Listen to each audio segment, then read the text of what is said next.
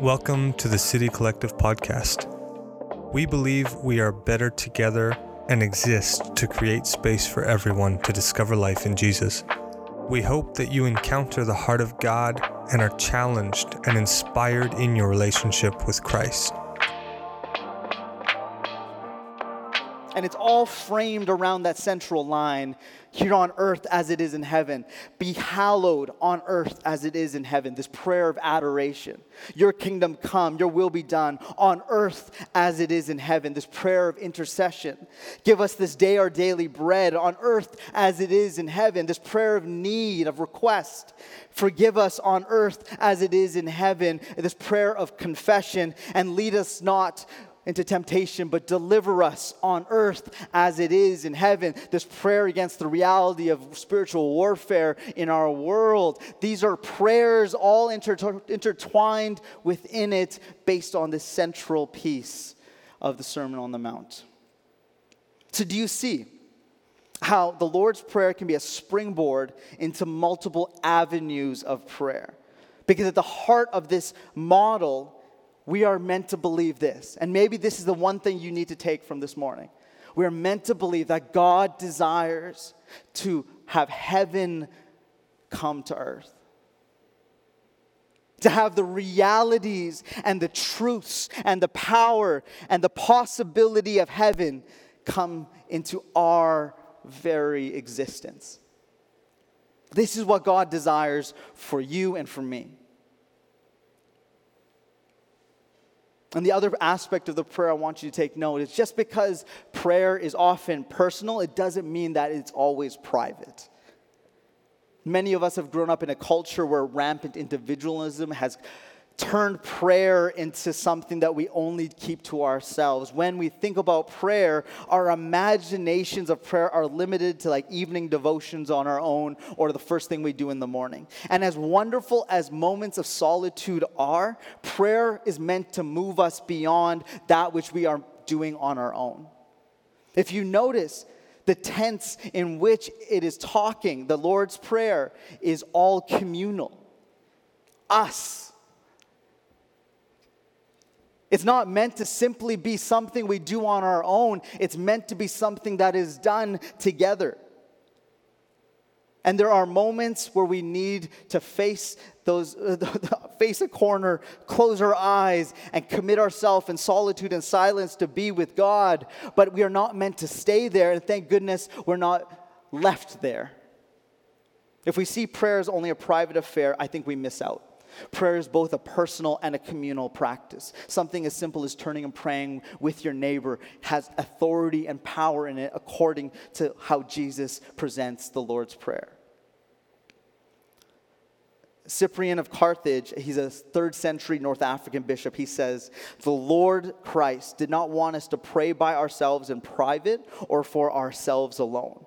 We do not say, My Father who art in heaven, nor give me this day my daily bread. It's not for oneself alone that each person asks to be forgiven, not to be led in temptation or be delivered from evil. Rather, we pray in public as a community and not for one individual, but for all.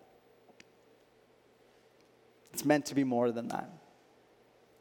Because the Lord's Prayer, it does this so beautifully. It leads us away from ourselves and toward the Father.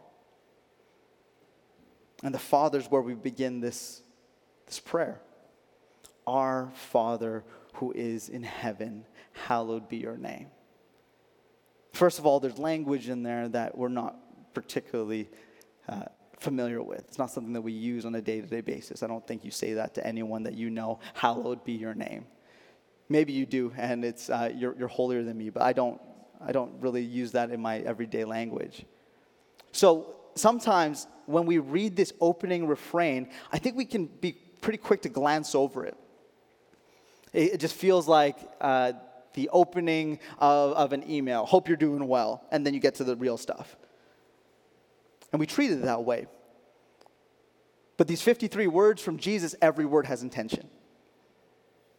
And so I think there's three things that are communicated in this opening refrain that we're meant to pay attention to.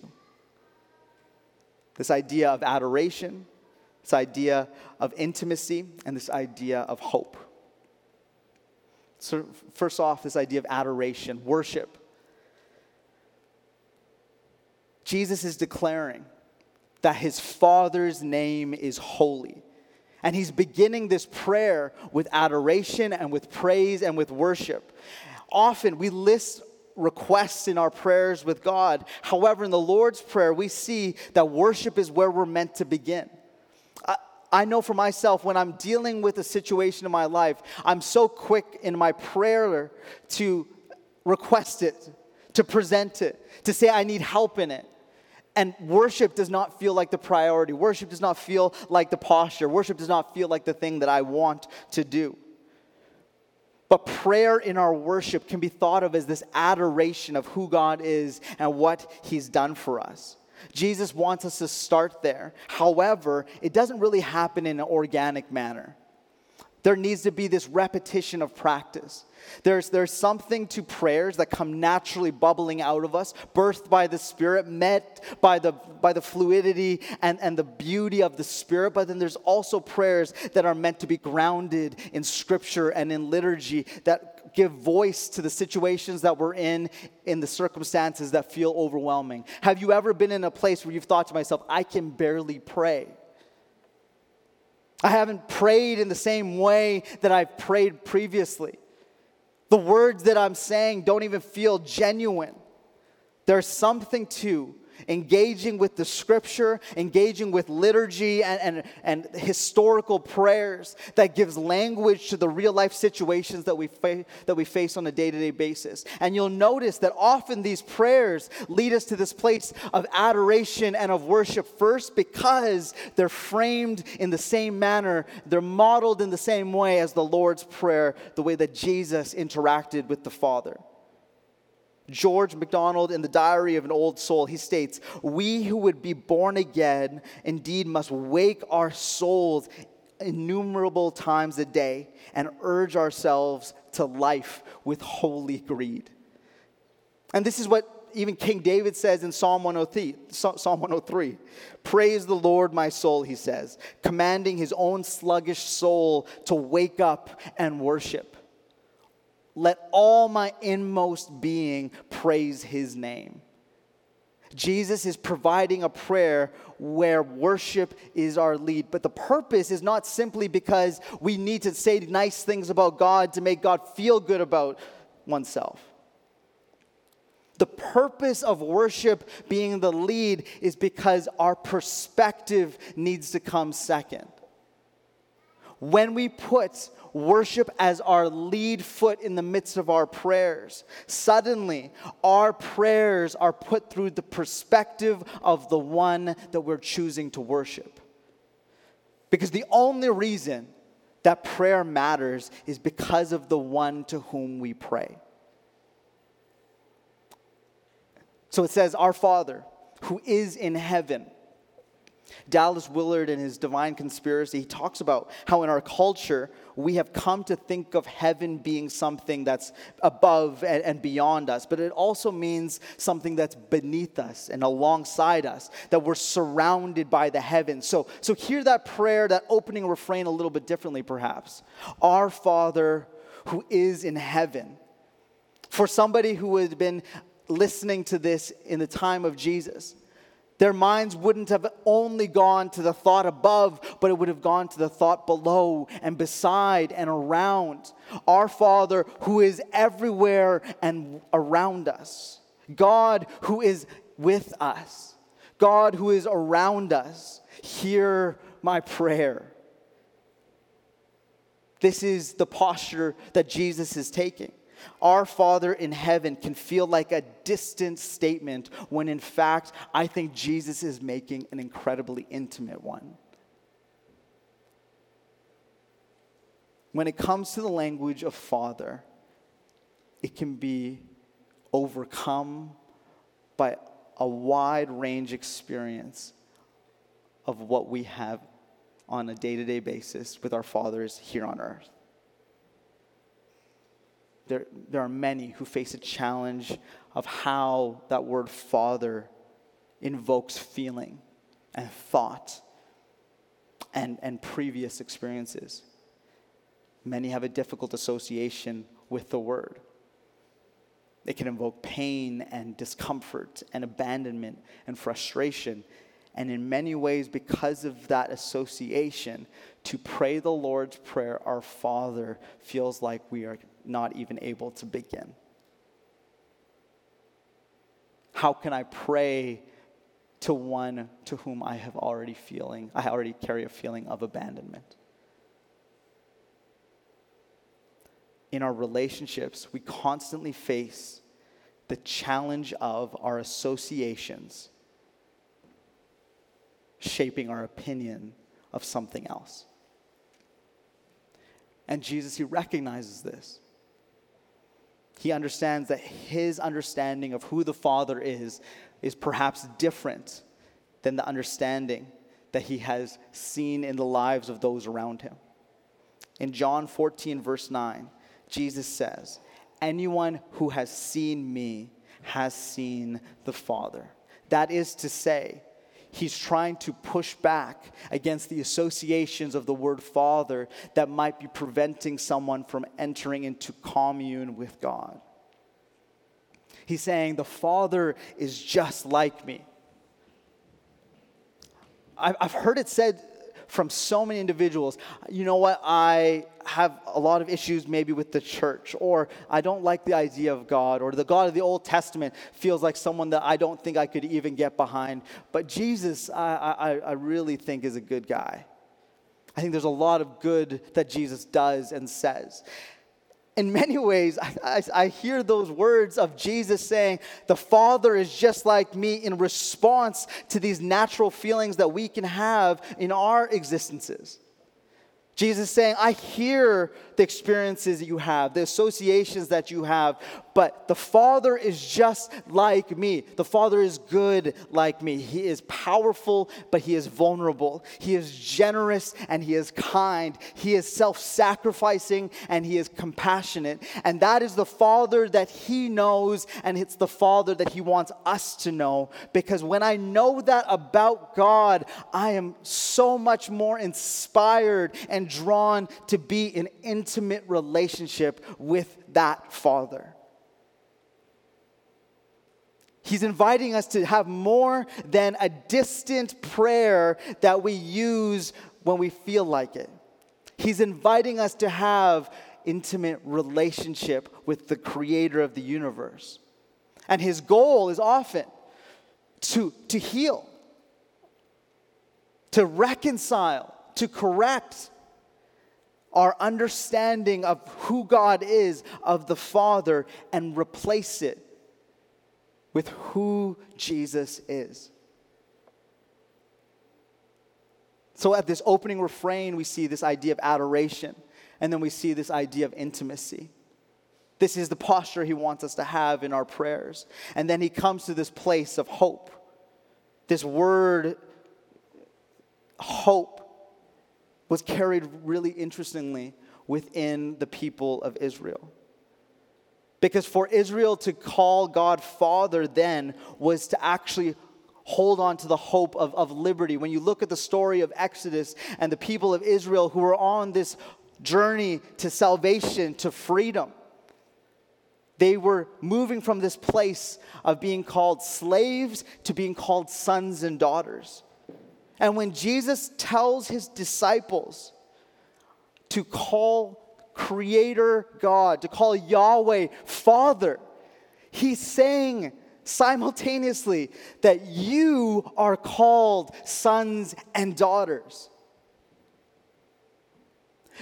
Your situations and your experiences might have said otherwise, but I want you to, to declare with hope every time you pray that I am a child of God. I want you to declare with confidence and with intention, Our Father. That is to say, your Father and my Father, because we are children of God. And there is power in that simply from the place that I hold a greater hope for my life when I recognize my state as a child of God. The Exodus was the advent of hope for those people, and the coming of Jesus is the advent of hope for you and I, the hope of the coming of the kingdom of God. Our Father who is in heaven, the, the one who is like Jesus, who is everywhere around us, hallowed be your name. Hallowed, like I said, is not a word that we often use, but it means to reveal, manifest, make known. It's, it's a refrain of honor, of glorification, of reverence. That is to say, Our Father who is in heaven, reveal your character and make it known across the earth as it is in heaven. When we call God Father, we, we're called to step out, to, re, to be part of what God is doing, and that's revealing and making known who He is. That He may be worshiped by all creation, that all of the cosmos may declare who He is. Adoration, intimacy, hope. This is the posture that Jesus wants the, his disciples to take when they begin to pray. Is that how you pray? Is that, is that how we're actually approaching these moments of prayer? I think sometimes our hearts find ourselves in the right moment and we can say it. And then there's many others where we do not feel intimacy with God. We do not feel like adoring his name and we most definitely feel no hope. And yet, he invites us to come to that place. Because sometimes to say it aloud, whether it's individually or in community, begins to birth some of these postures within our lives. Jesus is teaching us. This first line is the first statement because it places our attention on the right perspective. And Jesus is teaching us to begin by allowing God to be God. Father, all that you are on in heaven, be that on earth.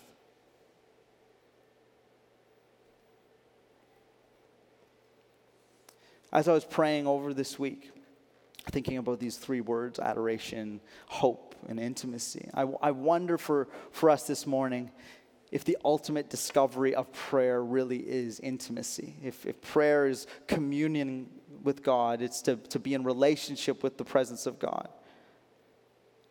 prayer isn't about moving the hand of God. I think we've got wrong associations with that. Worship team, you can join me at the front.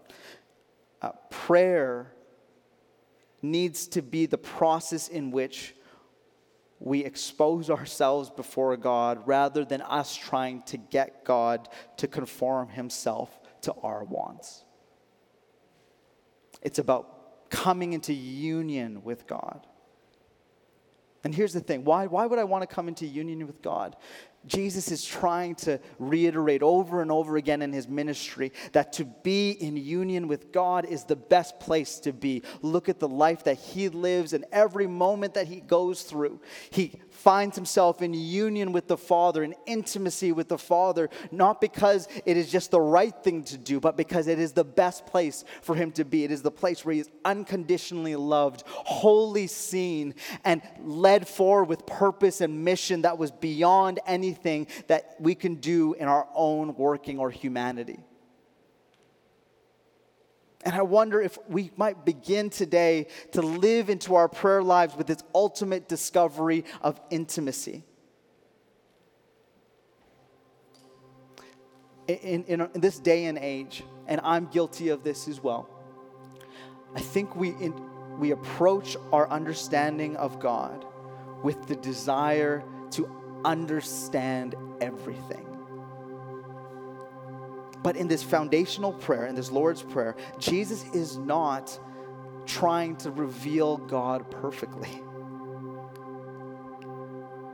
He's not trying to reveal God so that you and I can perfectly understand. But through Himself, He lives a life He provides teaching and ministry in such a way that we can perfectly trust in God. Trust is founded in a revelation of who God is, our adoration, hallowed be your name. Intimacy, entering into relationship requires trust and hope. I'm going to trust that the day that I'm in is not as good as it gets. I'm going to trust that I can find hope, that there is a God who declares that it would be here on earth as it is in heaven. This is what Jesus is modeling in this prayer. And I think our biggest challenge in any kind of intimate relationship with the Father, the, the thing that is standing in our way, is ourselves. I think this prayer provokes this question Is your life oriented to Him or to yourself? I think this is why Jesus says you must die in order to live. Prayer is this beautiful struggle between self preservation Jesus, I, I, I need all of these things. I'm in a really difficult space. I need you to provide this, this posture of self preservation. And it's the struggle with this idea of self denial. Your kingdom come, your will be done here on earth. Not my will, not my needs, not my wants. I surrender myself wholly. Prayer is in that tension of self preservation and self denial prayer is often our tool towards self preservation, but Jesus is saying that prayer actually needs to be the path to self denial.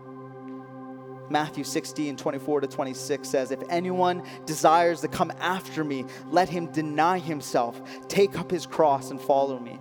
For whoever desires to save his life will lose it, whoever loses his life for my sake will find it. Prayer begins with letting God be who God is, with a space of adoration, of hope, and intimacy. For us, as we begin this season of prayer, this whole next four months, we'll be talking about elements of prayer. It's not all one series. Don't get me. Don't, don't worry. We're not talking about one thing all all fall, but we're practicing it. We're engaging in it. And I want you to ask this morning what are the barriers in my life that prevent me from entering into intimacy and relationship with God in my prayer life? Is it the way that I perceive the word Father? Is it an experience that has created guards around my heart, preventing me from letting God in? Is it apathy that has just seeped in and made prayer seem like a dull existence rather than the life bearing gift that it is meant to be through the words of Jesus? Whatever it is, my invitation to you this morning is would you name it within your heart? Would you bring it to the forefront? And would we say, as one church, what would you say to the spirit that wants to meet you where you're at? Take it. I want to know you more. I want to be in relationship with the one who loves me unconditionally. I want you to experience that relationship as well.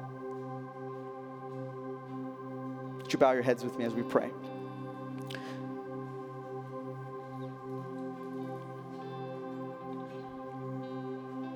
Our Father, the one who is like Jesus in all ways, who is in all things, above all things, around all things. We give glory to your name, to the name that's above every other name. Do within us, within your church, within your people, within your city, as it is in heaven.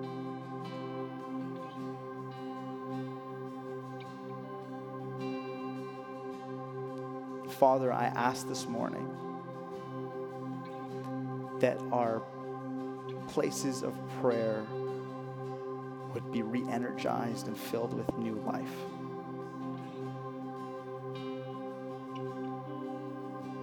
that we might come into a place of experiencing and encountering and engaging with your presence in a way that we've never done before. Not by our own strength, but by your grace. So, Spirit of God, remove barriers in our hearts of pride, of apathy, of, of pain and hurt.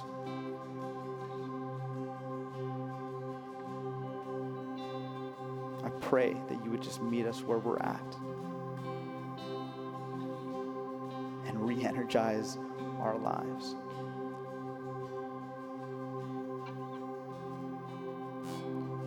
May we come to know who the Father is in the same way that Jesus did.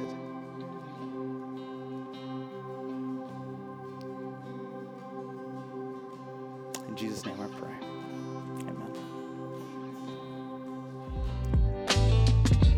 Thank you for listening to today's message. We hope it encouraged and blessed you in your walk with our Lord Jesus Christ. To keep up with City Collective, make sure to check us out on Instagram and Facebook at City Collective Church. Have a great week.